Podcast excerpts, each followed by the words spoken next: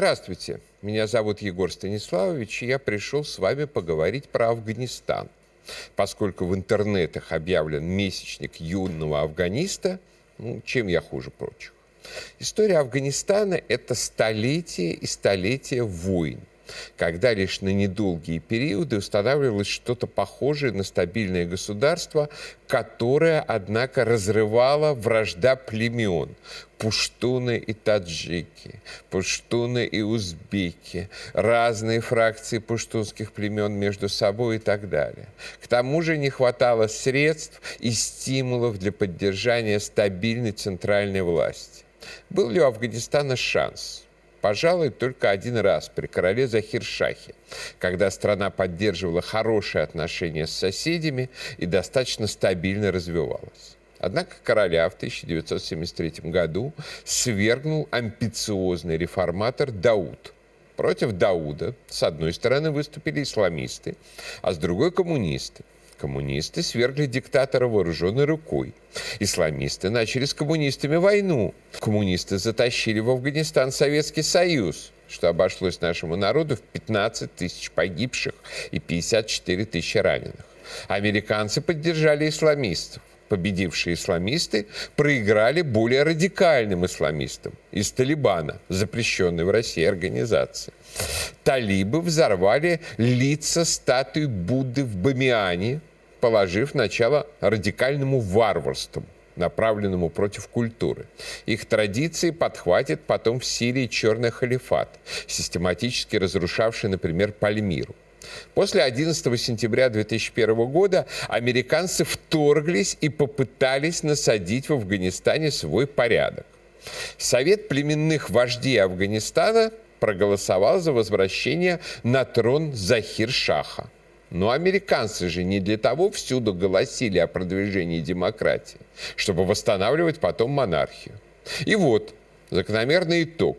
Не монархическое, ничего не символизирующее, никого ни с кем не объединявшее правительство Афганистана слиняло в три дня – Кабул после оставления его американскими войсками и стремительного занятия талибами являет теперь апокалиптические картины. Леденящие чувства вызывают падающие с самолета люди, пытавшиеся улететь из аэропорта, уцепившись за шасси американских военно-транспортных самолетов. Американские коммерсанты уже вовсю продают в интернете циничные футболки с надписью «Кабульский клуб скайдайвинга». Моральное уродство порой не знает никаких границ. Будем, впрочем, справедливы. Афганцы и так стремятся сбежать из своей зачумленной войной страны, при любой возможности сбежать. Они составляют значительную часть мнимых сирийских беженцев, захвативших Европу в 2015 году. Они же сейчас штурмуют границы Литвы. То есть попытки улететь на последнем самолете говорят не только и даже, может быть, не столько о страхе перед талибами, а, а не то, что люди предпочитают умереть, лишь бы не попасть к талибам в руки, сколько о незнании устройства самолетов и об ощущении открывшегося окна возможностей. Британия уже пообещала принять 30 тысяч беженцев, а Европа тоже наверняка завезет к себе несчастных мигрантов. Такова уж ее судьба. Но в целом картины из Кабульского аэропорта напомнили тем, кто постарше, такую же паническую эвакуацию американцев и всех, кто не хотел жить под коммунистами, из Сайгона в 1975 году, когда в него вошли войска Красного Вьетнама. Впрочем, южно-вьетнамцы продержались после ухода американцев три года, а проамерика... проамериканское правительство в Кабуле слиняло за три дня, чего не ожидала, кажется, даже сама администрация Байдена. Удивителен, конечно, контраст этого позора с выводом из Афганистана советских войск в 1989 году.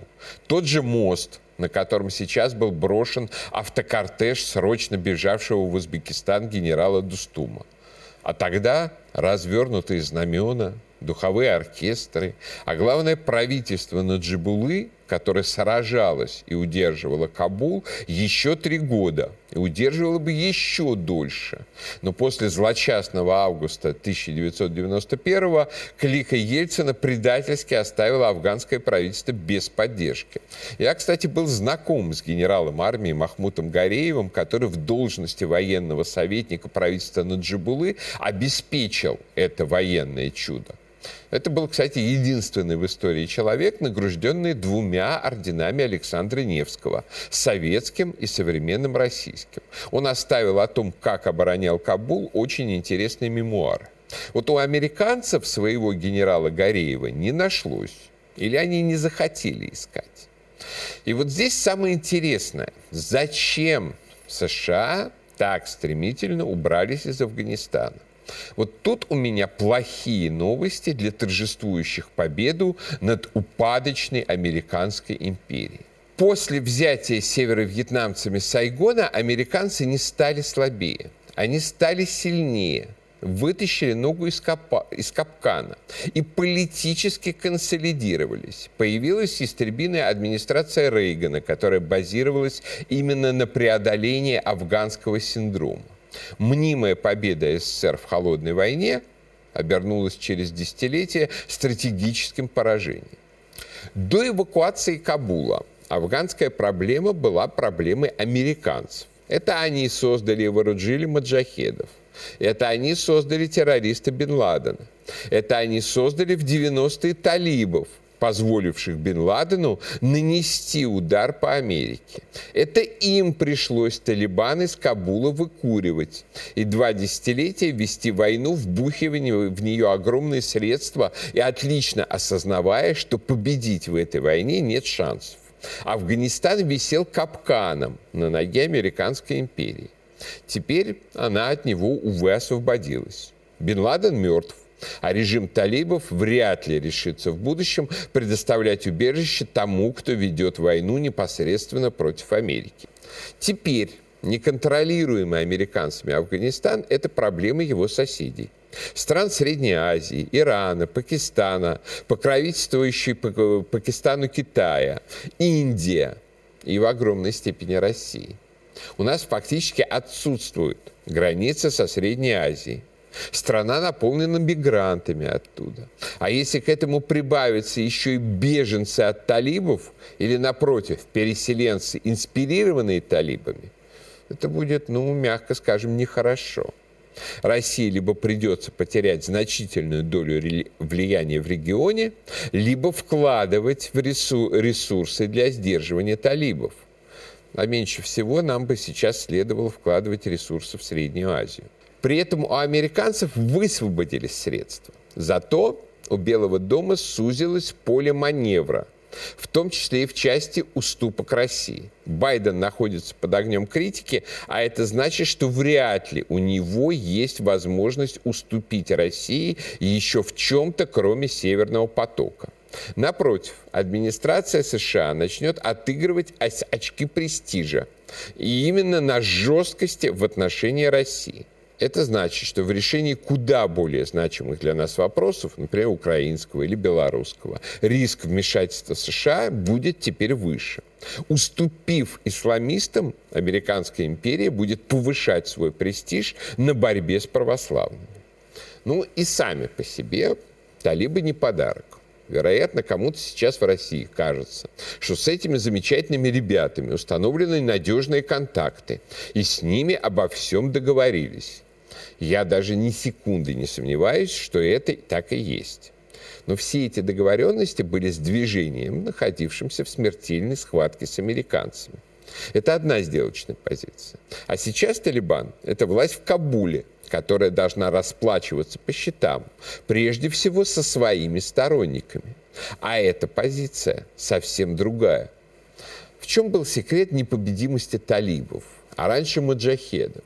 А еще раньше афганских повстанцев, перебивших англичан, пытавшихся отступить из Кабула в Индию. Почему ни одна великая держава, ни Великобритания, ни Россия, ни США не смогла в Афганистане выиграть и навести свои порядки? Секрет в том, что афганцам, как правило, нечего терять. Страна ужасающе бедна.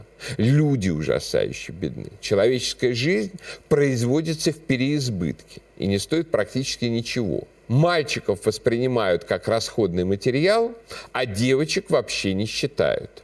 Единственный способ победить в любой войне – это предложить всем сторонам мир, который лучше продолжения войны. Победитель получает награду, побежденному хотя бы оставляют жизнь и оставшееся имущество. Он перестает терять. В Афганистане такой мир попросту невозможен, потому что терять афганцам давно уже нечего. По подсчетам Всемирного банка страна находится на 16-м с конца месте по ВВП на душу населения по паритету покупательной способности, что означает абсолютную нищету. Человеческая жизнь в этих условиях тоже дорогого не стоит. Напротив, прекращая воевать, афганцы прекращают хоть что-то приобретать. Война дает добычу, самоуважение, власть, на худой конец интересные впечатления – все мировые СМИ рассматривали талибов, которые пьют чай в разолоченной резиденции генерала Дустума, или катаются на машинках детского аттракциона в Кабуле, или рассматривают диковинные спортивные снаряды в фитнес-центре. Наверное, как-то так выглядели варвары, взявшие Рим. Но вот только никто не подумал о том, что будет завтра, когда чай закончится – Позолоченные стулья будут распроданы, тренажеры сломаются, а электричество для, для аттракционов закончится. Современный Афганистан не умеет проводить, производить ничего, кроме опиумного мака. А талибы обещают покончить и с этим, и, будем надеяться, не обманут. Единственным средством производства, которым владеют талибы, является автомат Калашникова ну еще пулемет, джихад-мобиль, ракеты «Стингер» и все такое прочее. После того, как оставленные американцами запасы, кроме запасов оружия, закончатся, что сделают люди, уже привыкшие добывать себе пропитание и развлечения с помощью оружия и не умеющие делать ничего больше? Правильно, они отправятся за добычей куда-нибудь, кому-нибудь из соседей. Список соседей Афганистана хорошо известен. И мы знаем, кого грабить талибы точно не пойдут. Они не пойдут грабить перенаселенные Пакистан и Индию от которых есть риск огрести атомной бомбой. Они не пойдут грабить и сильный Иран, который, кстати, завоевывал Афганистан не раз и не два. Остаются пограничные страны Средней Азии. Они не раз завоевывали Афганистан и не раз завоевывались из Афганистана. В древности, в средние века, уже почти в наши дни. Эти страны достаточно обеспечены по сравнению с Афганистаном. У Туркменистана есть газ, у Узбекистана и Таджикистана гастарбайтеры, которые выгоднее газа. Там нет большого количества мужчин, слишком многие уехали в Россию. И эти мужчины не выросли на 30-летней войне. Даже если исключить мотив дальнейшей пропаганды исламского фундаментализма, с чем и без того прекрасно справляются тайные ваххабитские мечети на территории Российской Федерации, чисто как объект грабежа бывшая русская Средняя Азия может оказаться для талибской массовки весьма привлекательной. И если нынешние лидеры талибов не захотят заниматься этим грабежом, то их запросто сменят на более отважных. А американцы, которые всегда рады удружить ближнему, в этом помогут. Если Талибан не будет расти за счет экспансии, то он начнет сжиматься. В Афганистане никуда не девалась традиционная вражда племен и этносов. От талибов все будут хотеть чего-нибудь, а так как, например, сейчас хочет Ахмад Масуд. А если те не смогут дать, то из охотников они превратятся в жертву. Но не факт, что новые охотники будут лучше нынешних. Чтобы избежать этого сценария, Талибан буквально обречен на внешнюю экспансию. И обеспеченный ореолом победителя, полученным после бегства американцев, он сделает это с большим удовольствием. В общем, с огромной вероятностью наступления негативных последствий для России можно будет ожидать в любом случае. И если мы попытаемся защищать Среднюю Азию, и если будем пассивно наблюдать. И неважно, кто с чем и о чем договорился. Не надо самозаклинаний. Есть ситуации, когда никакие договоренности уже не выполняются. Возможно, самое разумное для соседей Афганистана – это скинуться и платить талибам дань, как в старое доброе Средневековье. Только каких размеров должна быть дань для 40-миллионной страны? Вот на этой оптимистической ноте и на этом риторическом вопросе я и попрощаюсь с вами. Но наш разговор не кончен.